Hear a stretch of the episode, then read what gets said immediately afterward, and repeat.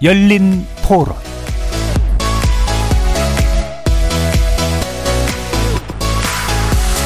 안녕하십니까. KBS 열린 토론 정준희입니다.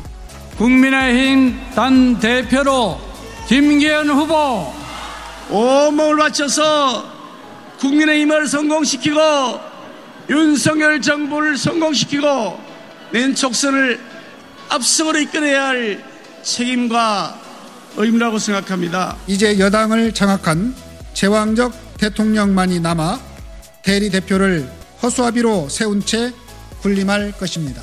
민주주의 역사의 퇴행을 목도하며 한탄스럽습니다.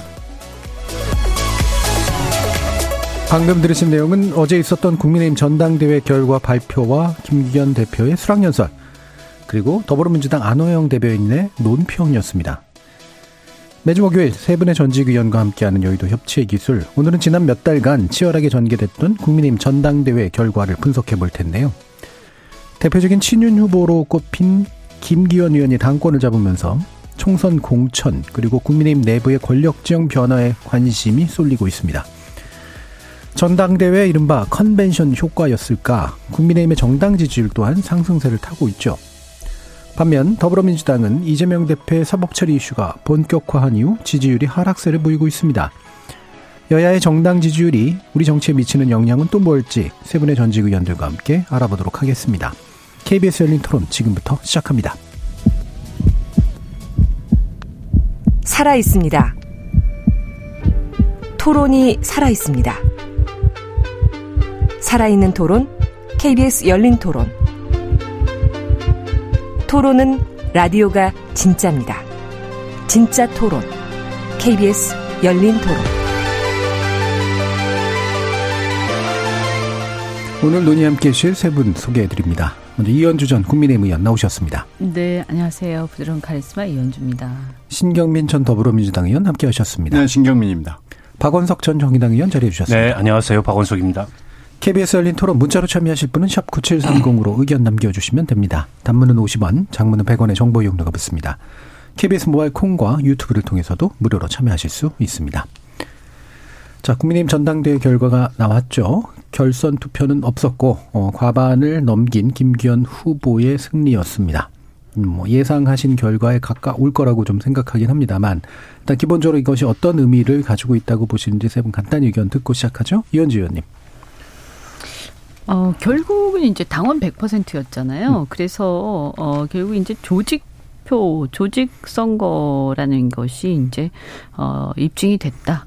아, 이런 음. 것 같고요. 그래서 조직이 총동원된 그런 선거였는데, 어, 어떤 면에서 보면, 근데 이제 그렇게 조직이 총동원된 선거이고, 또, 어, 처음부터 어, 대통령과 대통령실에서 굉장히 윤심 논란이 일어나면서 또 당무 개 당무 개 입 논란이 일어나면서까지 이렇게 개입을 했었는데도 불구하고 어, 그 정도면 그래도 한 50% 후반, 뭐 60% 정도는, 어, 나올 수도 있는데, 그래도 50% 초반 정도에 머물렀던 것은 아마 마지막에 이 문제가 됐었던 울산, 어, 땅 문제라든가, 예.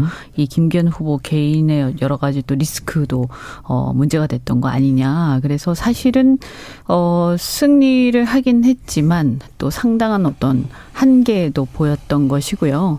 어, 나머지, 그러니까 나머지 후보들의 표, 한 사, 한 40, 8, 47%. 예. 나머지 후보들의 표도 어 생각보다는 뭐 그, 어, 많지는 않았지만 또 한편으로 보면 그래도 과반 가까운 표가 어 임기 이제 1년이 채 되지 않았는데 어 비주류 세력의 표라는 것이 입증이 되면서 예. 이 부분에 대해서도 어 상당히 또 어 여러 가지 생각을 하지 않으면 안 되는 어 그런 상황이다라고 예. 봅니다. 결국은 조직의 표이긴 했으나 한계가 좀 명확히 보였고 비주류의 세도 만만치 않음을 특히나 아, 집권 전반기이기 때문에 보여줬다라는 의미를 찾아주셨네요. 어, 신경민 의원님 말씀 주시죠. 윤심의 힘으로 일단 완성은 네. 일단 일단락은 됐는데 김기현 후보의 경쟁력이 아주 아, 뭐라고 할까 한계를 극심하게 노정을 해가지고요. 음. 김기현 후보는 일단 일단은 민주당한테 당 대표라는 책을 잡혔지만 대통령한테도 약점을 세게 네, 잡혔어요. 네, 네. 그래서 대통령 말을 그렇지 않아도 잘 듣게 돼 있는데 음.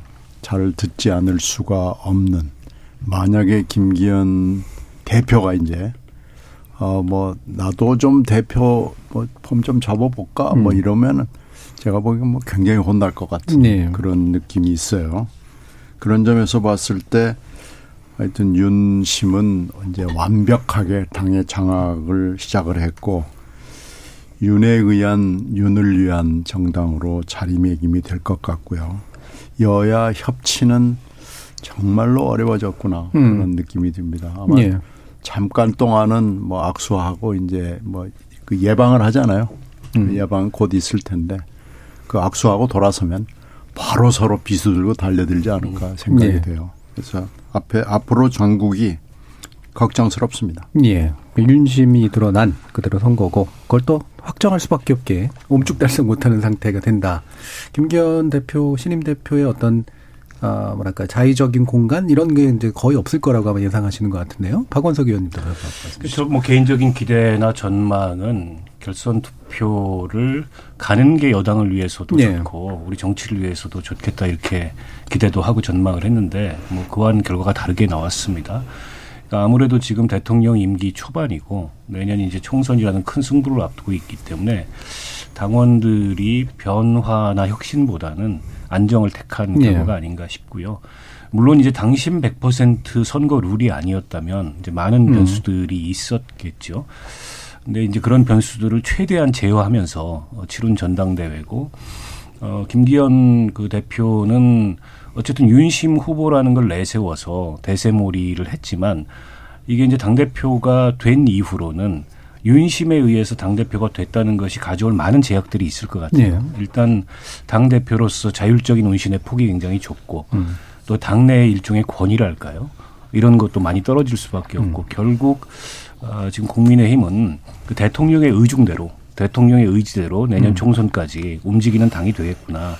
이런 인상을 당 안팎에 줄 것이기 때문에 어떻게 보면 중진 정치인 김기현으로서는 일종의 리더십의 실험대의 선거인데 에, 과연 이제 민심을 여과 없이 대통령실에 전달하고 또 때로는 대통령실에 할 말을 하는 이제 그런 당 대표로서의 정치력을 발휘할 수 있을까? 지금으로서는 굉장히 네. 부정적입니다. 음. 애초부터 용산이 원했던 당 대표의 컨셉은 그런 당 대표가 아니고 대통령의 의지를 충실하게 수행하는 음. 그런 당 대표를 원했기 때문에 어, 초반 여론조사에서 뭐 5등, 6등 이렇게 나온 네. 어, 김기현 후보를 끌어올려서 당 대표까지 만든 거 아니겠어요?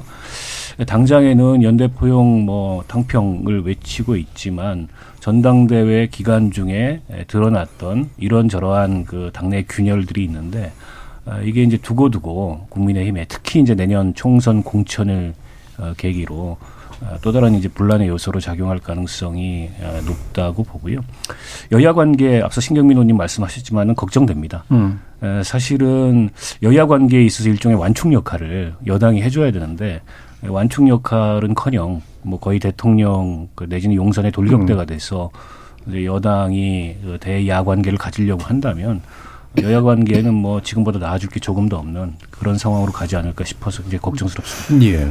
공통적으로 좀 지적해주고 계신데 어, 문득 궁금해지는 게 김기현 대표가 어떻게 해서 낙 점을 받게 됐을까? 어떤 계기로? 그다음에 어떤 요소가 예를 들면 대통령의 어떤 신임을 얻게 됐을까? 그리고 그게 자연스럽게 이제 당 안으로 투여됐을까? 뭐 이런 궁금증도 있는데 선거 시절에 같이 했던 때 신뢰가 좀 있었을까요? 아무래도 그런 것 같은데. 그게 크겠죠. 예. 어, 특히 윤 대통령이 후보 시절에 굉장히 어려웠을 때가 음. 이준석 대표하고 사이에 그렇죠. 이런저런 문제나 갈등을 겪으면서 어려웠는데 그때 이제 중재자 역할을 자임하면서 뭐 울산에서 회동도 주선하고 어, 그리고 당시에 이제 원내대표였지 않습니까? 어, 그때 윤 대통령 입장에서 보기에는 어쨌든 상당한 음. 역할을 했다라는 게 아마 그 이전의 2년까지는 저희가 모르겠습니다만 음. 직접적인 계기가 되지 않았을까 싶고요. 또 이른바 이제 윤핵관이라는 실체가 있었, 있지 않습니까? 당내에. 물론 윤핵관 중에 한 사람이 나설 수도 있었습니다. 권성동 의원 같은 경우에는 출마 의지도 굉장히 네. 강했고 준비도 오래 했던 것으로 알고 있는데 근데 진짜 윤핵관이 직접 나서게 되면 그게 이제 당내 가져올 여러 가지 음. 파장도 있을 뿐만 아니라 설 만약 그랬다가 패배했을 경우에 음. 그 데미지가 어마어마하기 때문에 어, 그보다는 조금 이제 그 윤핵관 그 색깔이 좀 엷은 그리고 당내 이제 이러저러한 경륜이나 예. 또 당원 저당 의원들의 뭐 평판 이런 걸 종합적으로 고려해서 김기현 후보를 내세웠던 게 아닌가 싶고요. 또 김기현 후보도 당대표직을 굉장히 강하게 열망을 했던 것 같아요. 본인으로서도 당내에서 모든 당직을 다 했기 때문에 대표 빼고는 이제 한 단계 스스로 업그레이드 시키고자 하는 그런 욕망이 있었을 거고 그런 게 맞물려서 저는 김기현 후보가 나왔는데 초반만 하더라도 인지도가 굉장히 음. 약해서 국민들이나 뭐 여론조사 상에서는 열세를 맺지 못했는데 이게 이제 당신 100% 룰을 바꾸고 나서 어, 급상승을 했고 게다가 이제 강력한 경쟁자들 하나씩 제거했잖아요. 음. 뭐 유승민 의원 제거하고 나경원 의원 음. 주저앉히고 또 안철수 의원 같은 경우 네. 선거 중간에 대통령실이 직접 나서서 음. 때리고 이러면서 사실은 거의 그 당, 당대표 김기현을 대통령실이 만들어서 음. 이 조각하다시피 한 결과라고 봅니다. 예. 그럼 아까 이제 대화 관계 기본적으로 다 이제 안 좋아질 거라고 예상을 하시는데 원래 또 알려지기로는 김기현 대표가 이제 개인적 성품이나 어떤 스타일은 좀 약간 만중적 성격이고 조정도 좀 잘하고 이렇다라고 알려져 있는데 그런 거를 발휘할 수 없을 만큼 윤심이 강력하기 때문이다 이렇게 판단을 하시는 걸까요, 신경민 의원님? 그렇죠. 음. 어 김기현 후보는 이제 대표는 뭐 판사 출신이고 판사 같은 성향을 좀 보였어요. 네. 어, 원내 활동을 할 때도 그렇고 좀 판사 같다. 음. 또 변호사를 또 했고 그래서 법조인 같다. 검사 같지는 않다. 뭐 검사 스타일은 네, 아니다. 네, 네. 뭐 이런 평가를 받고 있고요. 동료들한테는 뭐 괜찮게 음. 한 걸로 평가를 받습니다. 그러나 지금 상황이 아까 쭉 얘기한 대로 절대적으로 윤심이 아니고는 근처에 어른거릴 수 없는 음. 대표 근처에 어른거리지도 못하고 그 나머지 하고자 하는 사람들을 전부 말하자면 격파를 해줬거든요. 예. 하나씩 하나씩 제거하고 제거하는 것도 무지막지한 폭력을 써가지고 전부 다 중환자실로 보내버렸기 때문에 그 사람들이 걸어다니기가 힘든 상황이 되어버려서 이건 이러고도 안 돼, 안 돼? 뭐 이제 이런 분위기였잖아요. 그러니까 단단히 신세를 진 데다가 그 윤 대통령의 스타일이 뭐 그냥 직진이거든요. 네. 거침이 없고 이러기 때문에. 그리고 윤 대통령의 대야관 특히 이재명 대표에 대한 평가라는 건 이미 어, 작년 8월 이후에 그 부분 여러 번 기회가 있었는데 아, 뭐 찌라시로도 나타났지만 공식적으로 나타난 것만 해도 대야관이랄지 이재명 관이라는 건 뭐 빤하거든요. 근데 이걸 김기현 대표가 거스르기가 어려울 네. 거예요. 네. 그러니까 결국은 윤 대 통령의 대야관이나 이재명 관을 그대로 투영을 할 거고 이 심부름을 하게 될 거거든요. 음. 그러니까 뭐 전혀 저는 가능성이 없다고 보고요. 뭐 초기니까 뭐 좋은 얘기 조금 나오다가 막 슬그머니 눈 녹듯이 사라질 겁니다. 예. 김기현 대표도 사실 나름대로 개인적인 정치적 꿈이 있는 분으로 알려져 있는데 당 대표가 물론 굉장히 여당의 당 대표라는 게 큰 거긴 하지만 이거로 끝나고 싶지는 않을 거 아닙니까? 그러면 나름대로 이제 개인적인 뭔가를 얻어내야 될 텐데 굉장히 딜레마적인 쪽 요소들이 있을 것 같아요. 이 의원님 어떤 부분들 예상하시나요? 글쎄요. 근데 이제 제가 알기로는 그분의 캐릭터상 예. 뭐 자기 정치를 하거나 음. 자기의 철학과 중심을 가지고 뭔가를 실현해서 어 정치적으로 성장하겠다 이런 유형은 아닌 걸로 알고 네. 있어요. 그래서 어뭐 성장을 하더라도 이렇게 어떤 뭐 당연히 뭐 어 이제 주로 관료 출신이나 판검사 출신이 그렇듯이 어, 어떤 자리 또 명예 이런 것들에 대한 욕구들은 있지만 그 유형이 이제 대개 보면 어, 자기 중심과 철학을 가지고 자기 정치라는 유형이 있고, 어, 그게 아니라 이제 그 상황에 따라서 어, 주어진 임무를 열심히 해서 올라가는 사람이 있고 두 가지 유형이 있지 않습니까? 네. 근데 이제 되게 어, 관료 출신들이 후자인 경우가 많고 김기현 후보도 전형적인 후자의 어, 유형인 음. 걸로 저는 알고 있습니다. 그래서 그래서 저는 선택 선택받았다고 해야 되나요? 예. 그런 걸로. 그 이상의 뭔가를 하진 않을 것이다. 네. 음. 그래서 저는 어, 이번 선거도 그냥 사실은 윤 대통령 선거였고요. 음. 음 대통령이 뭐 직접 대통령 선거를 한 번 더 한 거나 마찬가지다. 이 정도면. 음. 네. 그래서 어떤 면에서는 사실, 어, 대통령과 대통령실에서 이 정도로 밀었는데, 음. 50% 이상을 못 얻어서 결선을 못 가는 상황 자체가 굉장히 심각한 상황이 오는 그런 상황이었기 때문에 제가 어 봤을 때는 며칠 전부터 어, 뭐 난리가 났었고요. 음. 예, 또 조직적으로 또 지방 의원들부터 해가지고 굉장히 많이 줄을 세우고 이런 오다가 내려가고 이런 것들이 다 있었고요. 그래서 저는 뭐 아무리 이분이 무슨 뭐 울산에 뭐 무슨 일이 있고 뭐 해도 어 뭐 이, 이 차이가 그러니까 50%를 겨우 넘길 수는 있어도 무슨 일이 있어도 넘기게 할 것이다라고 생각을 했고요. 그 다음에 이제 되고 나서도 뭐 초반에 어떤 뭐 재수초는 있을 수 있어도 네. 철저하게 저는 그, 참, 이것은 저는 바람직하진 않다고 생각합니다. 전 당정, 당정 관, 어, 관계가 좀, 어쨌든 우리 대한민국이 대통령 제국이 대통령의 어떤 제왕적 권한이 워낙 막강하기 때문에, 어, 상권 분립을 헌법에서도 규정하고 있다시피, 어, 정당과 이 내각제와 달리 정당과 대통령의 관계는 어, 당정 협의를 하더라도 굉장히 엄격히 분리돼야 된다라고 저 개인적으로 어, 생각하는 사람인데요. 그럼에도 불구하고 어, 이번에는 상당히 이 분리가 어려운 상황으로 갈 예. 것이고요. 어, 그래서 아마 여의도 출장소가 될 것이다 이런 우려가 나오는데 어, 저도 그런 우려를 많이 음. 하고 있습니다. 그래서 어, 좋게 얘기하면 어, 불필요한 어, 비 비효율적인 음. 그러니까 대통령의 의중을 뭐 해석하느라고 시간을 보낸다든지 어, 그런 일은 어, 안 생길 것 같다. 다만 예. 어, 너무 여과 없이 전달이 될 것이기 때문에 어, 뭐 사실은 여당의 역할은 어, 거의 없을 것 같다 음. 이렇게 봅니다. 예. 자 그러면 나머지 그 후보들의 정치적 득식이랄까요, 성취랄까요, 이런 것들을 좀 비교해봤으면 좋겠는데 아무래도 가장 애매하면서 별로 안 좋아 보이는 게 안철수 후보이긴 한 것 같습니다. 신규면 의원 23.37% 되게 실망스러운 득표일 것 같은데요. 그래도 생각보다는 많이 나왔어요. 네. 아니 저기 아무 뭐 또한 전현직 의원은 물론이고 뭐 예. 원내외 당협위원장도 아무도 음. 줄을 서 있지 않고 김영우 의원 혼자 서 있는 거니까 99.9%가 김기현 후보 쪽에 가 있고 예. 말하자면 0.1% 0.01이라고 표현해도 될 만큼의 그 이런 지지를 그러니까 당내에 아무도 없는 거고요. 네. 그냥 안철수 이름 하나 가지고 이 정도 음. 얻은 거죠. 그리고 뭐 얼마나 또 잘 못했어요. 정무 수석이 말하지 마 그러니까 예 알겠습니다라고 또 말도 안 했고요. 어, 그렇게 하면 안 된다 그러니까 그러면 안 하겠습니다 하고 꼬리 확 내리고 마지막에 이제 또 이 마지막엔 또 왜 이러는 거야 하는 정도의 갑자기 고발장을 들고 공수처에 가고 뭐 이런 예. 약간 좀 이상한 건 있었습니다만은 그 안 후보의 이름만 가지고 이 정도 얻었다고 그러는 것은 뭐 많이 얻은 거죠. 음. 그런데 이게 이제 무슨 의미가 있을까? 음. 별 의미는 없을 것 같아요. 원래 당대표 선거 끝나고 나면은 그 여야가 다 비슷한데요. 예. 이제 1등이 뭐 겨우 이겼건 뭐 어째 어쨌든 간에 그냥 1등이 1등 다 하고요. 음.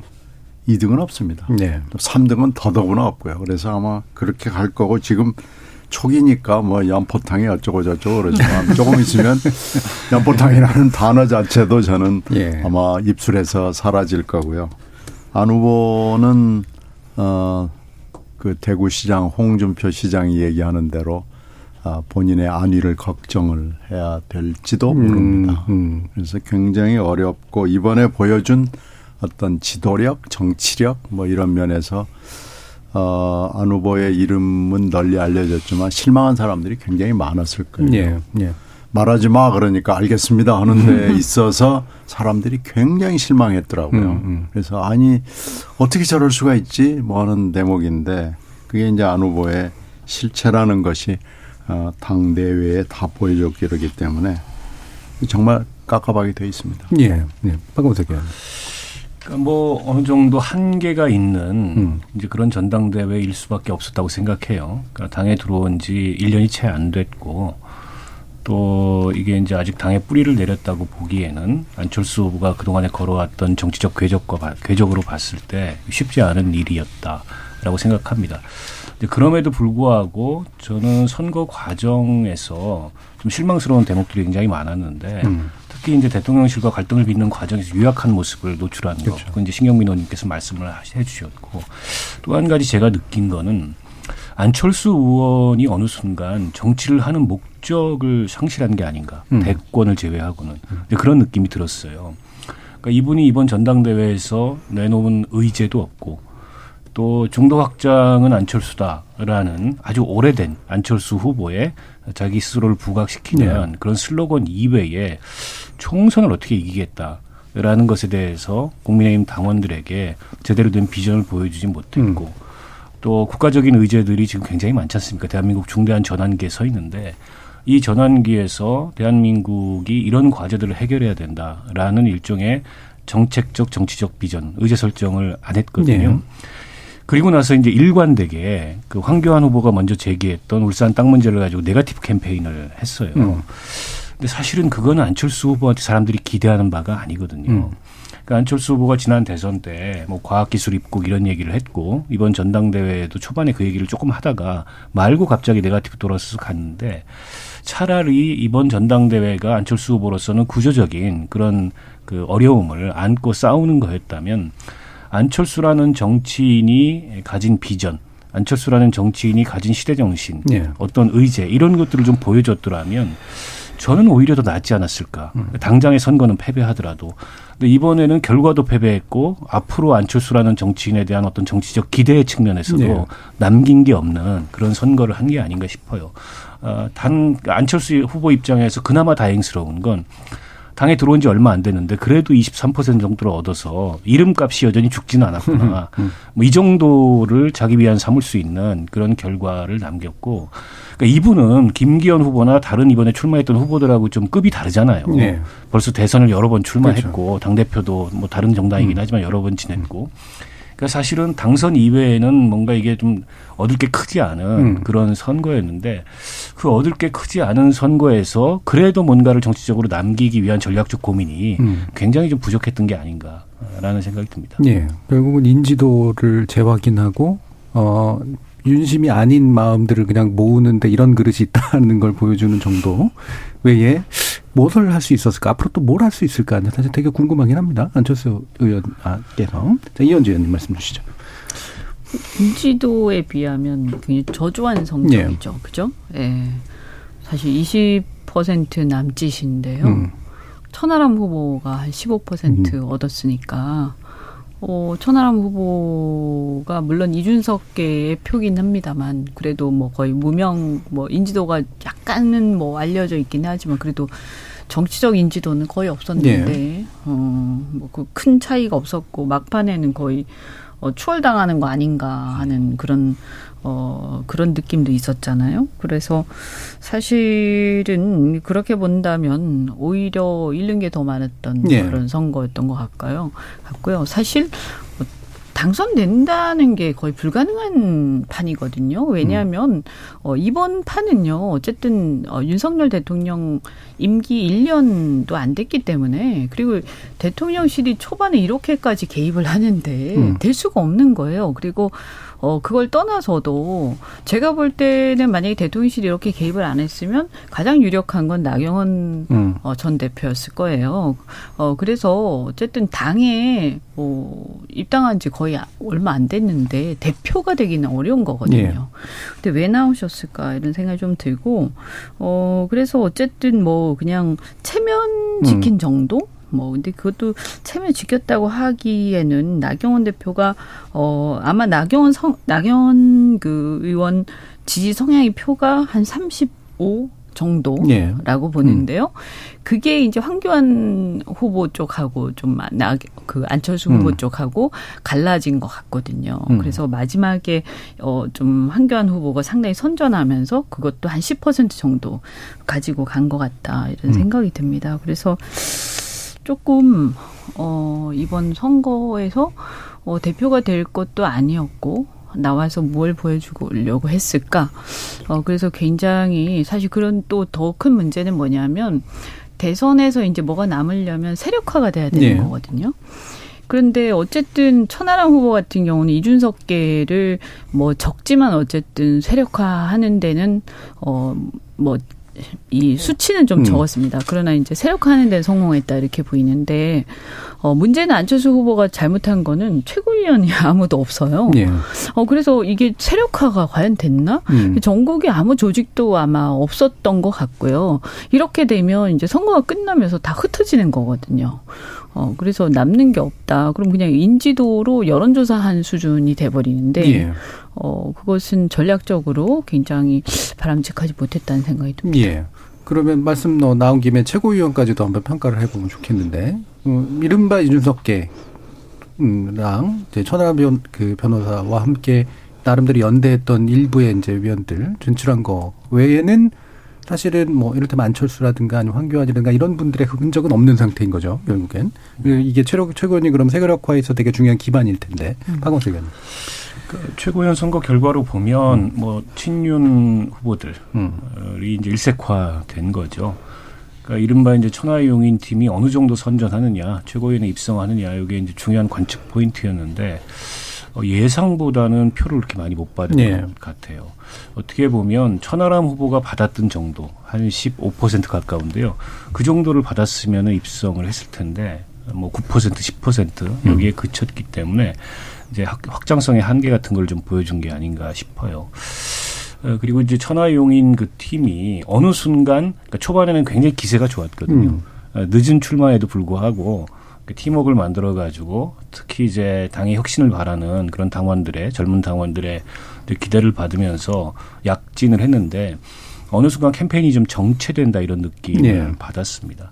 어떻게 보면 이준석 전 대표의 그늘이 너무 큰 거죠. 그래서 이준석 전 대표를 제외하고 그 천하용인 팀 각각의 어떤 개인적인 매력과 또 개인적인 어떤 비전 정치적 기대 이런 것들이 좀 살아나지 못하면서 음. 이준석 그 이미지에 좀 갇힌. 아, 근데 이게 그러면 이준석 때문에 진 거냐? 근데 그렇게 볼 수도 없는 게. 음. 또 이준석의 배경이 아니고서는 음. 그런 팀워크가 구성되지도 않았을 뿐더러 음. 천하람 대 천하람 후보가 런칭하기도 어려웠을 거예요. 그러니까 약간 이거는 좀 양면적인 요소들이 음. 있는 거죠.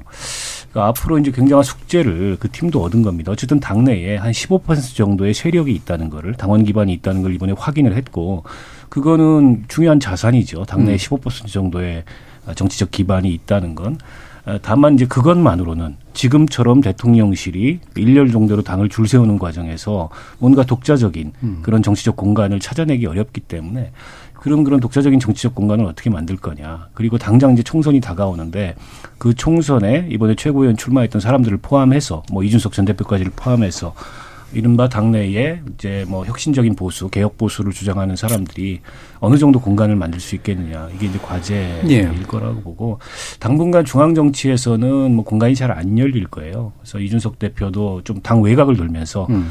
자기가 확인한 지지 기반을 좀 확대하는데 주력하려고 생각을 하고 있, 있을 것 같은데 근데 문제는 어느 정도 그 가치를 그 지금의 이제 당 주류 쪽에서도 인정해주고 예. 그걸 포용해서 총선에서 이제 스펙트럼 좀 넓히려는 이제 그런 정치력을 발휘를 해줘야 이게 어, 어느 정도 공간이 열릴 텐데 지금 대통령실이나 지금 윤핵관 이런 분위기는 이제 그런 게 아니어서 음. 저것도 이제 갈등이나 파열음이 굉장히 커질 가능성이 있죠. 예. 그나마 세력화된 게 이제 이른바 젊은 개혁 그룹 정도인데 총선에서 이제 공천 학살이 될 거다라고 예상하시는 분들도 있고 이준석과 손만 끊으면 살려주겠다라고 하는 발언을 지금 하고 있는 사람들도 있고 그래서요.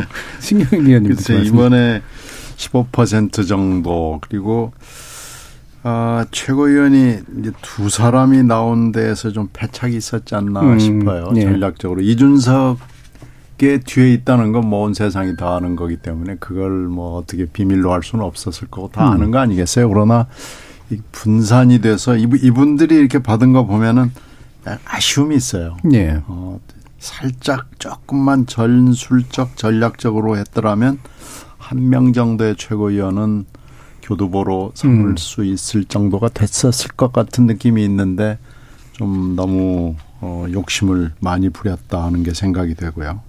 숨은 분명히 음. 쉴 정도는 된 거예요. 근데 발판이 마련되지 않았다는 아쉬움이 있을 거고요. 아마 이게 이제 세월이 좀 지나서 본격적인 공천 국면으로 이제 총선 국면으로 들어가게 되면은 틀림없이 여러 가지 노이즈가 세게 날 거고요. 네. 그 사이에서 이 숨쉬는 정도를 넘어서서 아 이런 개혁적 또는 젊은 아 이런 목소리 이런 세력이 필요하다는 필요성은 아 증진될 가능성이 저는 음. 매우 높다고 봅니다. 근데 지금 이 상태로는 어, 쉬워 보이진 않는다라는 거고요. 또 하나는 이준석 대표가 사실은 너무 많이 나타났어요. 조금 음. 자제할 필요성이 전술 전략적으로 있었는데 너무 많이 노출이 되고 목소리를 높이고 이러면서 내부적으로 이 목소리가 충돌이 돼서 천하람 후보가 그걸 외부적으로 불만을 토로했거든요. 음. 내가 나오는 시간에 나와가지고 서로 헤드라인 경쟁을 하는 네. 뭐 이런 일이 자주 일어났다라고 그러는데 그것도 아마 아, 이 보수적인 당원들 음. 입장에서는 좋아 보이지 않았을 거예요. 그래서 그건 전술적으로 좀 미스가 아니었나 싶고요. 그러나 뭐 오히려 안 후보보다는 어, 조금 어, 나은 입지가 아닌가 네. 생각이 돼요. 지금 음. 안 후보는 금방 우리들이 쭉 토론했던 것처럼 여러 가지 점에서 별로 얻은 게 없거든요. 근데 예, 지금 이준석 쪽에 이분들은 전술 전략적으로는 여러 가지 미스가 보이긴 보이지만 그래도 숨은 쉴 수는 있게 되고 음. 앞으로의 상황에 따라서는 그 숨 쉬는 소리가 좀 크게 들릴 수도 있겠다는 예. 음. 평가가 음. 됩니다. 예. 이현주 의원님. 네, 참. 그, 그런데 이제 말씀하신 대로 좀 뭐 전술적으로 두 명 나갔다. 뭐 이런 부분도 있는 것 같고요. 그다음에 이제 사실은 정미경 후보가 좀 애매하긴 한데 어, 분명히 마지막에 나올 때는 이쪽 세력이 아니긴 한데 처음에 될 때는 좀 이쪽 세력 비슷하게 됐었기 네, 때문에 네. 이분이 뭐 표를 많이 얻진 않았지만 이분이 나온 것도 좀 마이너스 영향을 미쳤을 것 같아요. 표를 음. 좀 갖고 간.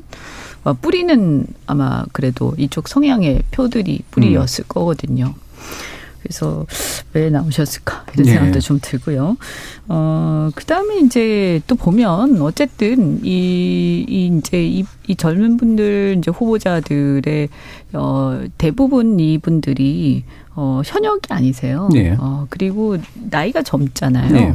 그러다 보니까 당내 기반이 약합니다. 아, 그래서 그 한계가 좀 드러난 게 아닌가 이런 생각이 들고 이렇든 저렇든 국민의힘의 주요한 어 당원들은 어 60대 이상이거든요. 음. 어 그러다 보니까 그 주류 당원들한테 어필하는데 이제 한계가 있다는 게 좀 드러났고 그래서 좀 걱정스러운 건 뭐냐 하면 분명히 이제 어 이 실제 이제 숫자로는 미약하나 어, 목소리가 크게 들렸던 이유는 어, 2030 당원들한테 좀 그래도 상당한 비중을 두고 지지를 받았기 때문인 것 같거든요. 그걸 어디서 알 수 있냐면 이긴 후보 청년 최고위원 네. 그 청년 최고위원은 청년 당원들만 투표를 하기 때문에 음. 조금 다를 거야 아마 투표 투표 지지율을 음. 보면 그래서 물론 낙선하긴 했습니다만 이긴 후보 청년 최고위원 후보는 어 그래도 한 거의 20% 가까이 득표를 했거든요. 네. 그래서 그것은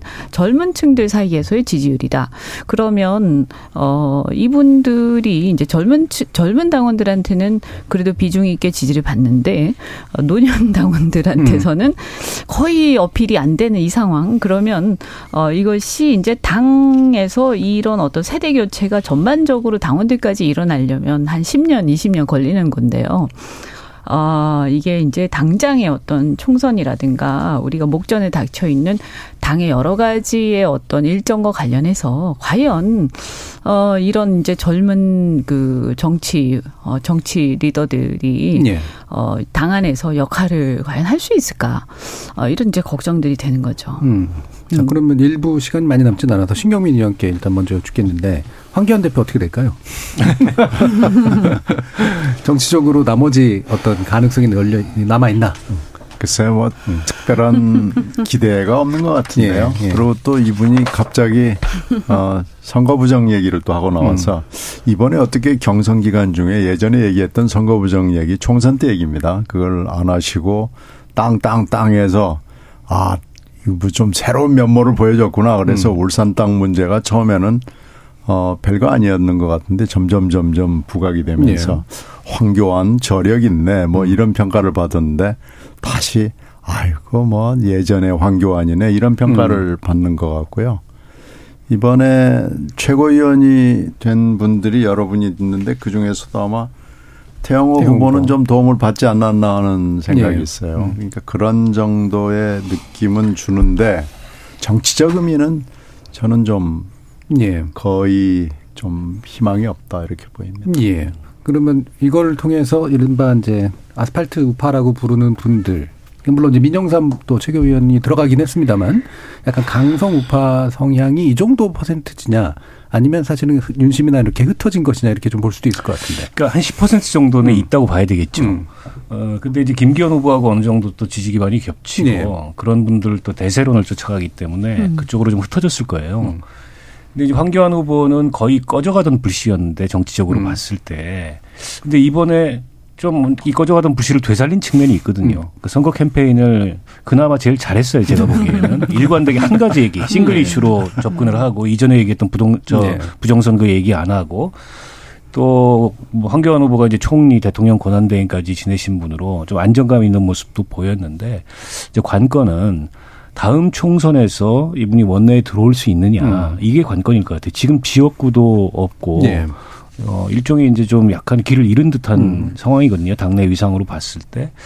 그러면 본인이 갖고 있는 기반을 통해서 다음 총선에 공천을 포함해서 어떻게 생존할 거냐. 이거를 좀 치열하게 고민할 수밖에 없는 상황이고 이번 선거 끝나자마자 다시 부정선거 얘기를 꺼내는 거는 네.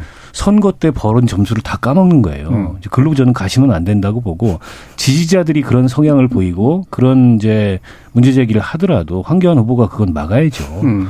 근데 여기서 다시 거기에 이제 부안해동하면 이분이 좀 예전에 그 우스꽝스러운 모습으로 다시 음. 돌아가는 거여서 저는 좀 그렇게 안 하시는 게 음. 맞지 않나 이런 생각입니다. 네, 이현재 저는 이분이 제일 수학이 큰 것 같아요. 어, 다른 분들은 어떻게 보면 출발할 때의 점수나 이 어떤 기대치 또 어, 이런 본전을 좀 오히려 까먹은 느낌이 네. 좀 있는데, 음. 기대치가 너무 높아, 높아서 그랬는지 모르겠지만, 황교안 대표는 기대를 너무 안 해서 그랬는지 모르겠는데, 지금은 오히려 그때보다는 네. 출발할 때보다는 점수가 높아져 있다. 음. 게이지가 좀 높아져 있다는 음. 얘기죠. 어, 특히 그 울산 그거 공격할 때 보면 저분이 저렇게 정의로운 사람이었나?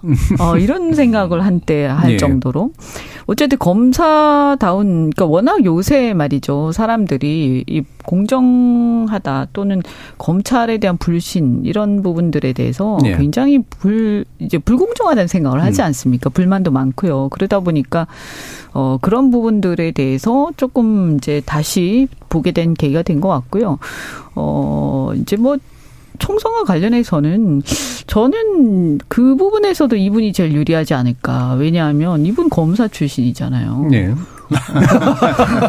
그거, 그거 코드가 제일 맞을 것 같거든요. 예, 대통령, 예. 대통령 어, 대통령실 쪽에서, 어, 이분은 그래도 함부로 좀 못하지 않겠나. 음. 어, 그래서 제일 유리할 것 같다. 네. 농담이긴 합니다만. 근데 길을 잃어서. 어, 그건 네, 좀 네, 그렇죠. 네, 그래서 좀, 조금 좀 마지막에. 아니, 그러니까 우리가 이제 정치인의 시각으로 보면 그런데, 음. 어, 이게 이제 우리는 좀 알 수가 없는, 저는 지금 보면, 어쨌든 다음 공천에서, 어, 대통령의 입김이 굉장히 많이 차지할 수 있다. 음. 어, 이렇게 생각을 하, 그게 현실이라고 생각하거든요. 음. 그리고 그게 저는 잘못됐다고 생각하지만, 음. 어, 또 객관적 현실은 있는 거니까요. 그런데 그랬을 때 가장 신뢰하는 게 검찰 조직인 것 같고, 예. 또그 검찰은 이제 상명하복에, 어, 이 선후배 관계 굉장히 깍듯하지 않습니까? 어, 그랬을 때, 어, 그래도 가장 유리한 곳에 서 계신다. 참, 이게, 아, 이게 뭐 좋은 얘기 아닙니다. 네. 지금 웃으면서 얘기하지만 좀 서글프다는 생각도 들고. 아니, 네, 네. 특수검사와 공안검사는 좀 다릅니다. 아, 그렇죠. 그 점에서. 그러니까 그 점에서는 이제 어쨌든 불리하신데, 음.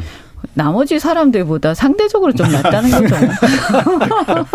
여기서 나머지는 이현주 의원님도 포함되어 있는 것 같은. 아, 그렇죠. 오늘 뭐. 알겠습니다. 출신이 아니니까. 일부에서 지금 국민의힘 전당대회 결과 관련해서 어, 좀 분석을 해봤고요. 어, 과연 이게 이제 국민의힘 내부에서 어떤 어, 권력 지형의 변동을 가져올 것인가라는 문제까지 좀 짚어봤습니다. 지금까지 들어온 또 문자들 어, 메시지들 한번 읽어보고 갈 텐데요. 정희진 문자 캐스터 불러보죠. 네, 지금까지 여러분이 보내주신 문자들 소개합니다. 이정욱님. 21세기 정당 정치와 민주주의의 실종이라고 봅니다. 여당의 전당대회를 지켜보는 국민들이 부끄럽고 한심스러움을 느낄 정도입니다. 4892님. 연대포용 탕평을 주장하던 당대표가 당선되었으니 일단 지켜봐야 하지 않겠습니까? 선거전이 치열했던 만큼 내상을 입은 다른 후보들을 다독여서 당내 화합을 이루고 야당과도 협치의 묘를 보이는 당대표를 기대합니다. 박형근님, 김기현 당 대표라 쓰고 당 대리라 불릴 듯 싶습니다. 5247님, 안철수 후보는 국민의힘의 불쏘시개라도 되었어야죠. 이도저도 안 되니 당내 입지도, 영향력도 제대로 발휘하지 못했겠죠. 이원주님, 이준석 전 대표가 이번엔 좀 과했다고 봅니다. 대통령을 지나치게 비판하다 보니 당원들 사이에서 오히려 윤 대통령을 밀어주자는 분위기가 형성된 것 같습니다. 허우님, 여당 내 민주주의 후퇴와 더불어 무능한 정부의 전횡으로 이번 전당대회는 대한민국 역사에 후퇴를 가져왔습니다 해주셨고요. 3784님, 지긋지긋한 여야 대치는 이제 끝내고 새로운 지도부가 들어선 만큼 여야의 협치, 정부의 성공을 위해 일하는 여당을 기대합니다 라고 보내주셨네요. 네, KBS 열린 토론. 이 시간은 영상으로도 생중계하고 있습니다. 유튜브에 들어가셔서 KBS 일라디오 또는 KBS 열린 토론을 검색하시면 방송에 참여하실 수 있습니다. 방송을 듣고 계신 여러분이 시민 농객입니다. 계속해서 청취자 여러분들의 날카로운 시선과 의견 보내주세요. 지금까지 문자캐스터 정의진이었습니다. 토론이 세상을 바꿀 수는 없습니다. 하지만 토론 없이 바꿀 수 있는 세상은 어디에도 없습니다.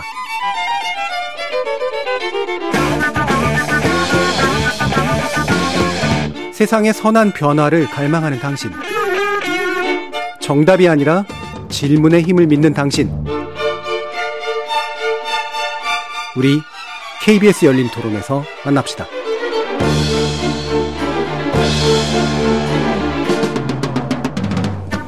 KBS 열린 토론 여의도 협치의 기술 신경민 전 더불어민주당 의원, 박원석 전 정의당 의원, 이현주 전 국민의힘 의원 이렇게 세 분과 함께 여야의 정당 지지율의 문제를 한번 짚어보도록 하겠습니다.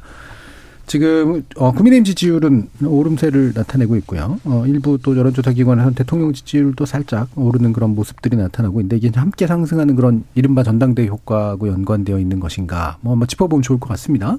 아, 먼저 신규민 의원님 좀 말씀 주실까요? 지금 대통령 지지율은 확실히 예전보다는 좋아진 것 같아요. 네. 이제 저희들은 뭐 요즘에 이제 도어 스태핑도 없어졌고 음. 좀 사고를 덜 치는 경향이 있기 때문에 그렇게 될 거라고 이제 짐작은 하는데요. 만약에 도어 스태핑 또 재개한다 그럴 것 같지는 않지만 하여튼 재개한다 그러면 또 어, 떨어지겠죠. 그래서 좀 재개했으면 좋겠는데 재개할 기미가 안 보입니다. 이 그런 상황에서 지금 정당 지지율을 저희들이 굉장히 유심히 보는데요. 네. 2월 27일에 체포동의안 이재명 대표에 대한 게 하여튼 뭐 가결 같은 부결이라고 그러지만 부결이 됐거든요. 음. 그래서 부결된 그 표를 분석해 보면은 내부적으로 굉장히 여러 가지 민주당 내에서 고민들을 하고 있구나라는 예. 흔적들을 국민들이 읽어서 아 그래도 아 욕받다 고생했다 그러니까 조금 봐주실 줄 알았는데 음. 그거보다는 좀 많이 내려갔어요. 음. 지금 뭐 여러 개의 여론조사들이 그 직후에 나왔죠. 근데 대개 반 정도 이상이 민주당이 좀 많이 격차를 벌리면서 떨어지고 있습니다. 그래서 고민은 고민이고 부결한 것은 잘못했다라고 국민들이 보시는 것 같아요. 예. 그래서 이 부분이 근데 이제 체포동의안 1차로 끝나면은 상관없는데 2차 세트가 지금 준비 중이란 음. 말이에요. 그 필시 오고야 말 건데 이건 뭐 파도처럼 지금은 아니지만 다음번에 반드시 몰아쳐오는 파도다라고 지금 생각을 하고 있으니까요. 이 대목에서 이제 어떻게 해야 되느냐라는 것이 내부적으로 굉장히 고민스럽고 지금 그 2월 27일 날 1차 체포동의안 때 어, 표를 분석해 보면은 30여 표의 이탈표가 있었던 네. 것이 뭐 확실하거든요. 그것이 여러 가지로 나타났죠. 가결로 어, 이탈한 분도 있고 무효와 기권으로 이탈한 분도 있고 뭐 그렇긴 하지만요. 그리고 부결표 중에는 틀림없이 이번 한 번만 부결이고 다음번에는 나도 잘 모르겠다. 네. 부결 찍을지 안 찍을지 모르겠다 하는 표가 숨어 있을 거란 말이에요. 근데 그 숨어 있는 표가 몇 편인지는 아무도 모릅니다. 음. 그리고 지금 이렇게 시간이 지나서 보면은 아, 이, 이분도 가결을 찍었단 말이야 하는 분들이 의외로 있어요. 네. 그래서 이게 이제 2차 파도가 몰려올 때 어떻게 될 것인지를 모르는데 지금 현재 여론조사에서 나타난 정당 지지율을 보면은 2차에도 부결을 할 경우에 어떻게 정당 지지율이 나타날까를 걱정하지 않을 수가 없습니다. 예. 음. 자 그러면 뭐 야당 문제로 주로 많이 또 얘기해 줬으니까 여당은 일단은 이제 뭐 국민의힘은 지지율이 그래도 좀 비교적 괜찮게 나오기 시작을 했고 대통령 지지율은 그보다 약간 낮은 그런 상태이긴 한데 그래도 전반적으로 같이 가는 모양새이긴 한 것 같습니다만 약간의 격차도 보이기도 해요. 이현주 의원님은 이 부분은 어떤 식으로 평가하시는지 말씀 주실까요? 뭐 아까 말씀하신 것처럼 음. 전대 컨벤션 효과가 일단은 있고요. 네. 어, 그 다음에 저는 그것보다도 이제 그 2월 말에 있었던 민주당의 체포동의안 사태, 음. 어, 이런 것들, 반사. 음. 네, 그런 것들에 대한 반사적 이 음. 이런 게 크다고 봅니다. 그러니까 예를 들어서 이제 여론조사를 할 때 물어보는 게 네. 이제 정당 지지율을 물어볼 때는 정당을 쭉 불러주고 음. 어느 정당을 지지합니까? 이렇게 물어보잖아요. 그러니까 어, 주로 이제 뭐 다른 정당은 없고 이제 대개는 사람들이 이제 들을 때 어, 국민의힘을 지지하느냐, 민주당을 지지하느냐 이 두 개를 가지고 어, 선택을 하다 보니까 음. 어, 민주당에 대한 선택률이 떨어진 거죠. 음. 어, 그 이제 국민의힘에 대한 선택이 반사적으로 네. 올라갈 수밖에 없는 상황이 된 거고요. 대통령 지지율이 당 지지율보다 상대적으로 조금 낮은 이유는 음. 그것은 그냥 주관식인 거거든요. 네, 일인 평가. 음. 그렇죠. 그냥 음. 말하자면 긍정 평가 하느냐, 어, 부정 평가 하느냐, 음. 어, 어떻게 평가하느냐 이걸 물어보는 거잖아요. 어, 그러니까 그거는 조금 다르죠. 네. 그래서 어 어디 뭐 평가하는 예를 들어서 민주당 주자 누구하고 어, 누가 더 좋냐, 이걸 음. 물어보는 게 아니라서 반사적 이익을 볼 수 있는 음. 여지가 없는 거죠. 네. 예, 그래서 그 반사적 이익의 룸이 어, 정당한테는 조금 더 있다. 음, 음. 어, 이렇게 보입니다. 예. 예. 자, 박원석 의원님 어떻게 그 뭐 전당대회 컨벤션 효과 당연히 있죠. 예. 그러니까 전당대회 같은 큰 정치 이벤트가 있으면은 해당 정당의 지지자들이 여론조사에 더 많이 잡힙니다. 음. 그런 점이 국민의힘 지지율에도 대통령 지지율에도 조금은 도움이 됐을 거라고 보고 지금 나오는 지지율의 수치나 또 단기간의 흐름 같은 건 별로 중요하지 않을 것 네네. 같아요. 결국에는 이제 내년 총선 음. 앞두고 어느 방향으로 그게 진행이 되느냐가 중요할 것 같은데 오히려 지금 유심히 봐야 될 거는 무당 층이나 이제 중, 중도층 의 이제 여론 분포인데 네. 거기서는 큰 변화가 없습니다. 그러니까 윤 대통령의 국정 운영에 대해서 부정적인 평가가 여전히 굉장히 높고 물론 그 무당층이나 중간층은 이재명 대표의 사법 리스크 어, 그에 대해서 대응하는 민주당이나 이재명 대표의 모습에 대해서도 네. 비판적이거든요. 결국 이제 그, 그 층에 여론을 그 층의 민심을 누가 어떻게 잡느냐 이게 이제 내년 총선 앞두고 어 여론 환경을 만들게 될 텐데 그 점에 있어서 지금 여당이 어, 일관되게 보여왔던 모습, 윤 대통령이 일관되게 보여왔던 모습 별로 개선의 여지가 없어 음. 보여요. 어, 물론 이제 대통령 지지율이 한때는 20%대까지 갔다가 지금 40% 초반대까지 올라왔으니까 대통령실이나 여당에서는 그에 대해서 음. 상당히 뭐 고무적이거나 긍정적으로 이제 볼 수 있을 텐데 중간층 여론이 별로 변함이 없다는 음. 거를 그러니까 지지층이 조금 더 결집하는 게 중요한 게 아니고 오히려 더 큰 위기감으로 느껴야 되지 않을까 싶은데 실제 그런 위기감이 있는지 모르겠고요. 이제 민주당 같은 경우에는 이게 반전을 만들어낼 수 있는 무슨 모멘텀이 없습니다. 음. 그러니까 이재명 대표 계속 민생 투어를 하고 또 국회에서 55 클럽 특검, 김건희 특검 이런 이제 그 국민의힘이나 윤 대통령을 향해서 정치적 공세를 취하지만 전부 이재명 대표의 사법 리스크라는 그런 회로 안으로 다시 이게 되돌아서 도돌이표처럼 네. 돌아오고 있거든요. 근데 이 문제에 대해서 어떤 그 해법이 없이는 어, 민주당이 어떤 의제를 꺼내 들어도 뭔가 이 상황을 반전시킬 만한 그런 모멘텀을 만들기 어려운데 당내에서는 크게 한 뭐 세 가지 정도의 기류가 있는 거 아니겠습니까? 하나는 어쨌든 싸워야 된다. 음. 지금 저 정치 탄압으로부터 이런 기류가 있는 거고 하나는 이재명 대표가 억울하지만 좀 물러서라. 당 대표직을 좀 내려놓고 어, 당의 길을 좀 열어줘라. 이런 기류가 있고 아니면 지금 물러서라고까지는 안 할 텐데 지금 저 사법 절차 자체를 근원적으로 부정하는 이런 모습을 보이는 거 보이면 안 되는 거 아니에요? 그럼 당이 완전히 방탄 정당이 네. 되는데. 네. 그래서 2차 무슨 뭐 구속영장이나 이런 게 오면 어, 대표가 좀 응해야 되는 거 아니에요? 이런 기류가 있는 것 같아요. 음. 한동안 이게 이제 당내에서 굉장히 어지럽게 팽팽하게 그 대치되는 상황을 보일 텐데 저는 결국 어, 결자 해지라고 이재명 대표에게 달려 있다. 음. 어, 당 대표직을 물러나라 마라. 뭐 사법 절차에 응해라 마라. 옆에서 아무리 얘기한다 그래서 이게 될 문제가 아니고 예. 본인이 이 상황을 어느 정도 심각하게 받아들이고 어떻게 본인이 처신하는 것이 음. 당과 본인을 위해서 더 좋은 길인가에 대해서 스스로 답을 내놓고 결단을 할 수밖에 없는 음. 상황이 아닌가 싶고요.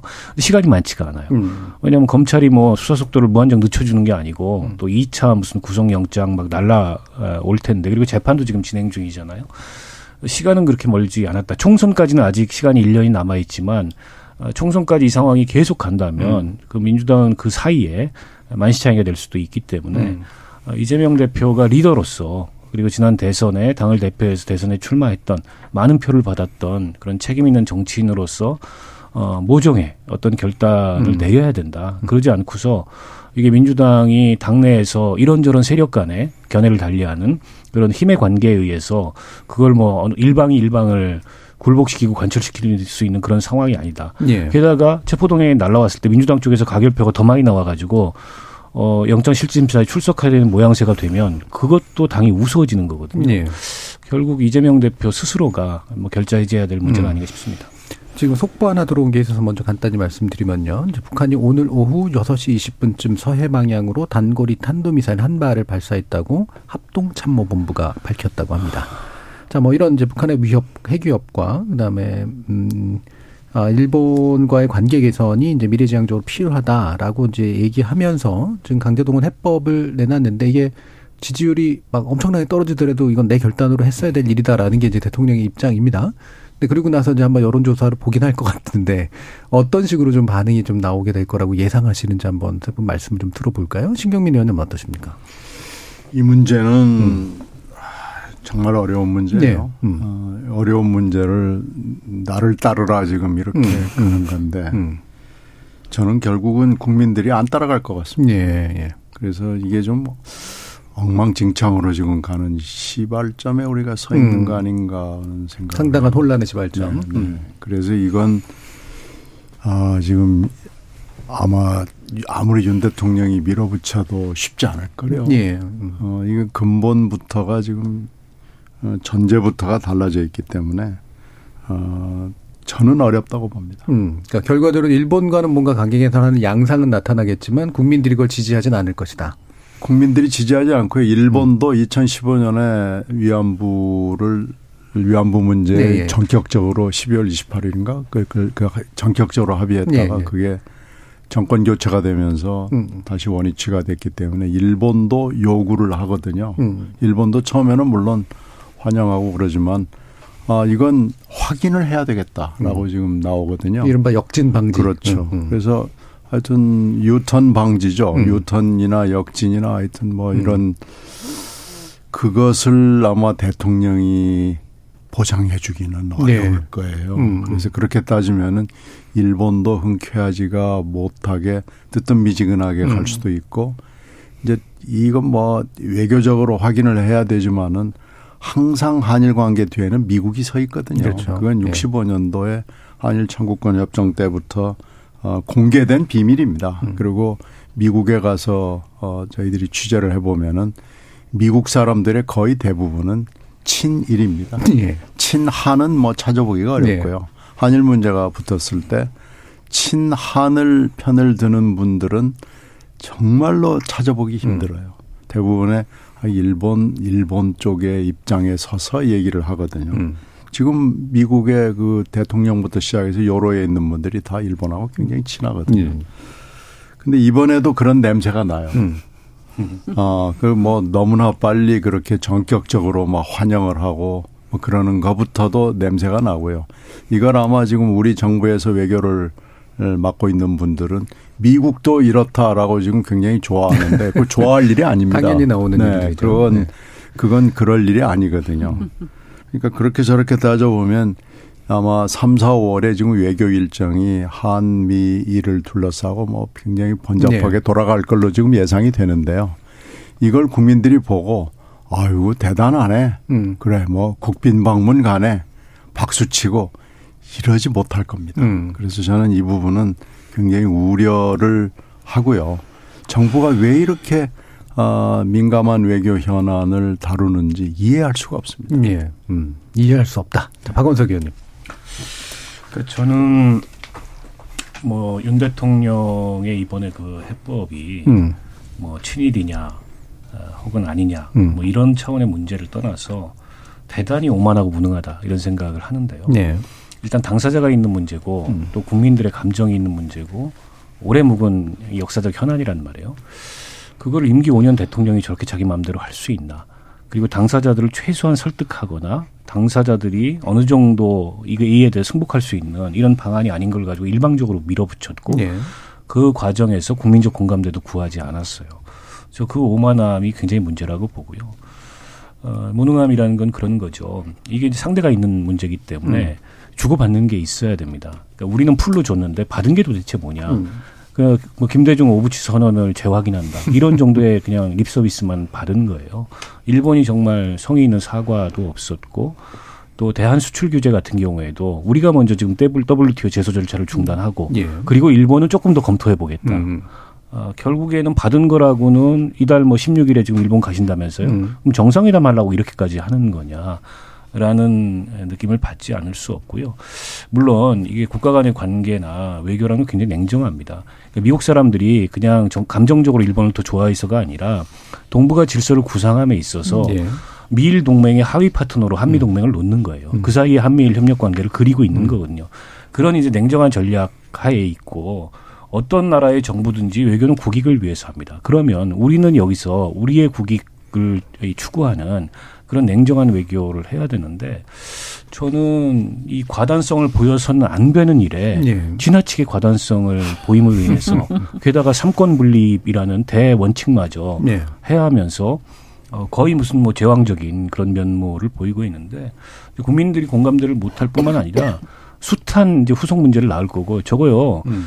그 박근혜 정부니 화해치유재단 만들어 가지고 일본한테 100억 받고 이 네. 문제 해결하려고 했는데 안 됐잖아요. 그렇죠. 정권 바뀌고 뒤집어졌어요. 네.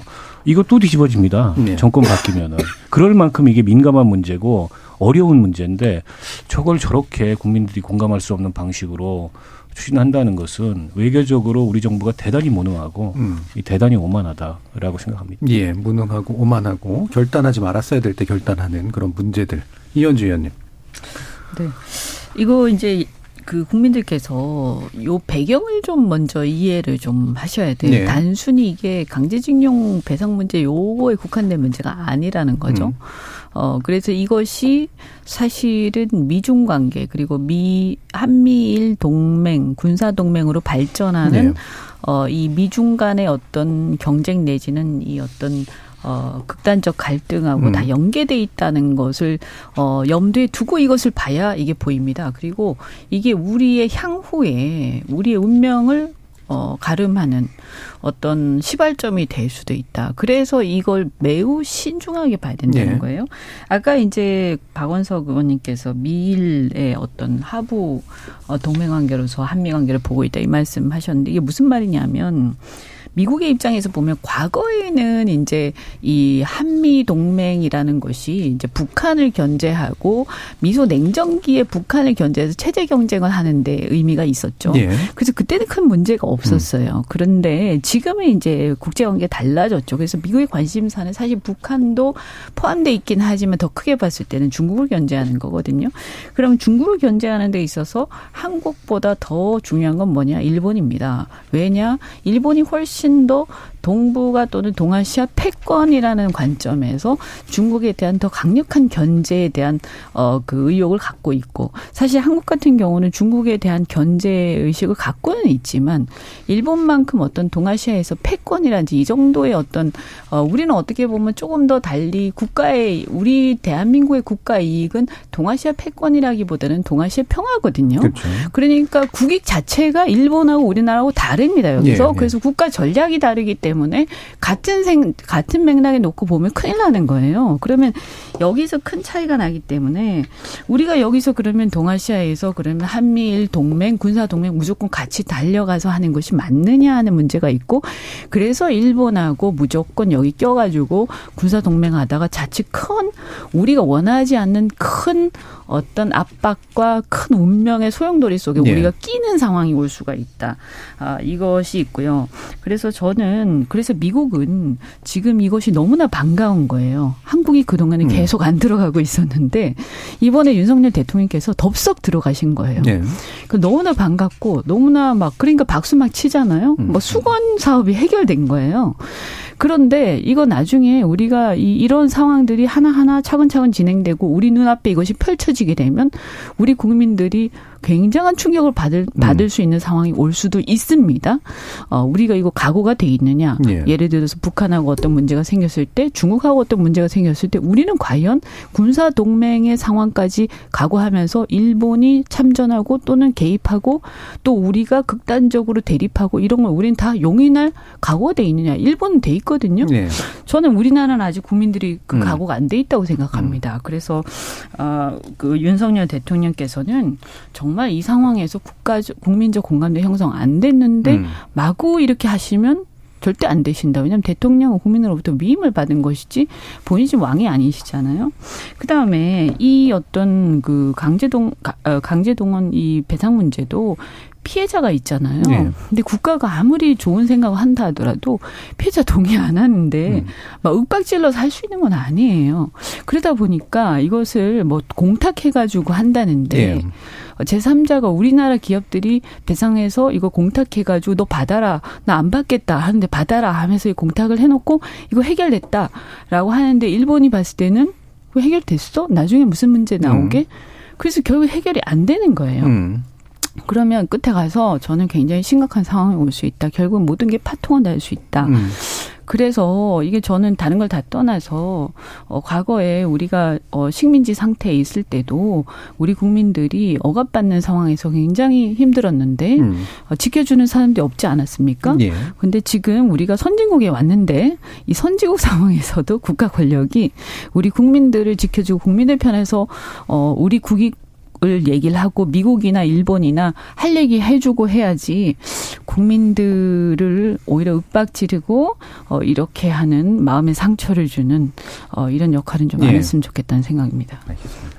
자, 이제 뭐 남은 시간 동안 요 얘기 하나는 짚고 가야 될 것 같은데요. 2부에 사실은 전체적으로 이 여론조사 문제라든가 지지율 문제를 얘기했던 이유는 대통령이 됐건 여당이 됐건 야당이 됐건 어, 전반적으로 이제 국민들이 좀 생각하는 그런 기류와, 어, 그 당 내부 내지 그 권력을 쥔 쪽이 옳다라고 생각하는 것 사이에 격차가 있을 때 어떤 선택을 하느냐. 사실 이 문제잖아요. 근데 대체로 지금 보면은 권력을 쥔 스스로의 올바르다고 생각하는 것 또는 당내 당원들이라 아니면 좀 강하거나 이런 쪽의 생각들이 이제 결국은 결과를 만들어내는 그런 방식으로 가고 있는데 이게 이후에 이제 어떤 방식으로 이제 정책적인 효과를 날 것이냐. 이 부분에 대해서 한번 마지막 의견을 한번 좀 여쭙고 싶습니다. 신경민 의원님부터 말씀 주실까요? 이게 항상 간극이 있더라고요. 네. 어, 이 간극을 어떻게 줄일 수 있느냐라는 것을 지금 묘법이나 해법을 묘착 못 찾고 그렇죠. 있어요. 네. 이걸 그럼 지금 체제에서 여당이나 야당이나 뭐 어느 당이나 간에 찾아내야 되는데 이걸 또뭐 지금도 지금도 헤매고 있는 것 같아요. 그리고 음. 앞으로 그럼 해낼 수 있냐? 그럼 저는 좀 부정적입니다. 음. 지금 여당은 여당대로 야당은 야당대로 벌써 이미 선거는 지금 1년여 남아 있지만 공천 국면으로 이미 들어섰다고 보고요. 그러니까 공천 국면으로 들어서면 또 뭐 아무것도 예. 논의를 하지 못하는 구조가 돼버리고 지금 공천도 심상치가 않고요. 지금 음. 기류가 음. 이상합니다. 더군다나 야당은 민주당은 어 이재명 사법 리스크 블랙홀에 들어가 있고 그 지지율이 지금 이 사법 리스크에 지금 얽매여 있는 것 같고요. 네. 그래서 지금 싸움은 그 무기로는 한 손에 민생, 한 손에는 윤 대통령의 그 실정과 음. 아 약점 이걸 파고 들어가고 이러는데 민생을 아무리 얘기를 해도 언론도 그렇고 국민들도 그걸 쳐다보려고 하지를 않는 네. 것 같아요. 그러니까 참 어렵고요. 여당은 여당대로 또 아마 어, 새로 된 대표도 민생 얘기를 할 겁니다. 그 실제로 민생은 급박하고요. 네. 근데 여당은 여당대로 또 얘기해 봐야 공허한 메아리가 될까. 그래서 이걸 지금 저희들도 어떻게 해야 될 것인가 참 고민스러운데요. 음. 글쎄 저는 저는 묘법을 지금 찾기가 굉장히, 굉장히 어려운 어렵다. 것 같아요. 음, 못 찾을 것 같다. 네. 당분간은. 네. 예, 박원석 의원님. 한 1분 정도씩. 그 모든 정권이 음. 욕먹어도 해야 되는 개혁이 있습니다. 예. 지금 뭐 연금 개혁, 노동 개혁 이런 게 그런 과제인데요. 근데 그거는 당사자들을 설득하고 국민을 설득하고 또 생각을 달리하는 사람들과의 타협과 조정을 음. 통해서 어, 성과를 만들 수 있는 거지 밀어붙인다고 되는 게 아니거든요. 음. 근데 지금 윤석열 대통령의 리더십 스타일도 그렇고 지금 전반적인 정권이나 여당의 분위기는 어찌됐든 국민들 평가가 어떻든 여론이 어떻든 밀어붙이겠다. 네. 그럼으로써 내가 역사에 남을 그런 업적을 만들겠다. 역사에 그런 업적 못 남깁니다. 그런 방식으로 추진해서는. 음. 아니 정치가 없는데 그런 업적이 어떻게 남길 수 있겠어요. 네. 걱정되는 거는 윤 대통령이 이번에 그런 얘기를 하셨더만요. 이 한일 강제동원 문제 해법을 얘기하면서 지지율이 10%가 되든 내가 네. 할 거다. 음. 근데 정치는 그렇게 해서는 음. 안 됩니다. 물론 지지율이 10%가 되더라도 그런 오해를 받더라도 해야 될 개혁이 있지만 그거는 그걸 푸는 과정은 정치를 통해서 풀어야지 음. 행정 권력, 사법 권력 가지고 밀어붙인다고 되는 게 아니다. 네. 이 말씀 드리고 싶어요. 알겠습니다. 이현주 의원님. 그게 뭐 지금 이 시대에 가능하겠습니까? 그것은 군사 정권 시대나 가능한 네. 얘기죠. 불가능하고요. 뭐 옛날 얘기하고 그러면 어쩝니까? 그 뭐 왕권 시대에는 가능하죠. 그 이제 왜냐 무력이 있으니까요. 그거는 설득하는 게 아니라 뭐 그냥 제압해서 그냥 끌고 가는 거죠. 네. 민주주의 시대에서는 적어도 뭐 우리나라가 체제가 바뀌어서 뭐 군사 정권으로 그런 이제 독재 정권으로 다시 돌아가거나 왕권으로 돌아가거나 이런 모르되 이 자유민주주의 체제가 지속되는 한 저는 그것은 불가능하다. 다만 얼마나 그러면 이것을 효율적으로 운영하느냐 이 문제인데요. 네. 결국에는 한번 보세요. 이게 합의를 통해서 사회 개혁을 하지 않으면요. 음. 정권은 결국 바뀌게 돼 있잖아요. 그럼 음. 다시 뒤집혀요. 네. 왜냐하면 정통성이 없거든요. 어, 그러니까 예컨대 이런 거예요. 어, 단지 비근한 예로 문재인 정권 때 많은 정, 어, 개혁들을 한다고 했죠. 예. 뭐 검찰 개혁도 마찬가지고요. 그때는 오히려 굉장히 높은 지지율이 있었어요. 음. 어, 뭐 또 촛불 혁명이란 얘기도 있었고요. 예. 그럼에도 불구하고 그때도 사실은 이제 워낙 지지율이 높다 보니까 좀 일방적으로 밀어붙인 경향이 있었는데 음. 그리고 나니까 반발이 있었죠. 예. 그 다음에 어떻게 됩니까? 반발과 그 일방적으로 밀어붙인 걸 핑계 삼아서 결국 다음 정권이 와서 뒤집어 버리지 않습니까? 그렇습니다. 저는 그 뒤집히, 뒤집어 버리는 것도 잘못하고 있다고 예. 생각하지만 예. 결국 그런 식으로 하면 오래 못 예. 간다. 알겠습니다. 앞으로 이제 사회 개혁은 어, 더디더라도 합의를 해서 하나씩 하나씩 예. 하지 않으면 안 된다고 생각합니다. 예. 이 말씀을 끝으로 오늘 열린 토론 마칠 텐데 오늘 함께 해주신 세 분 박원석 전 정의당 의원, 이현주 전 국민의힘 의원 그리고 신경민 전 더불어민주당 의원 세 분 모두 수고하셨습니다. 감사합니다. 네, 고맙습니다. 참여해주신 시민 농객 여러분 감사합니다. 지금까지 KBS 열린 토론 정준이었습니다.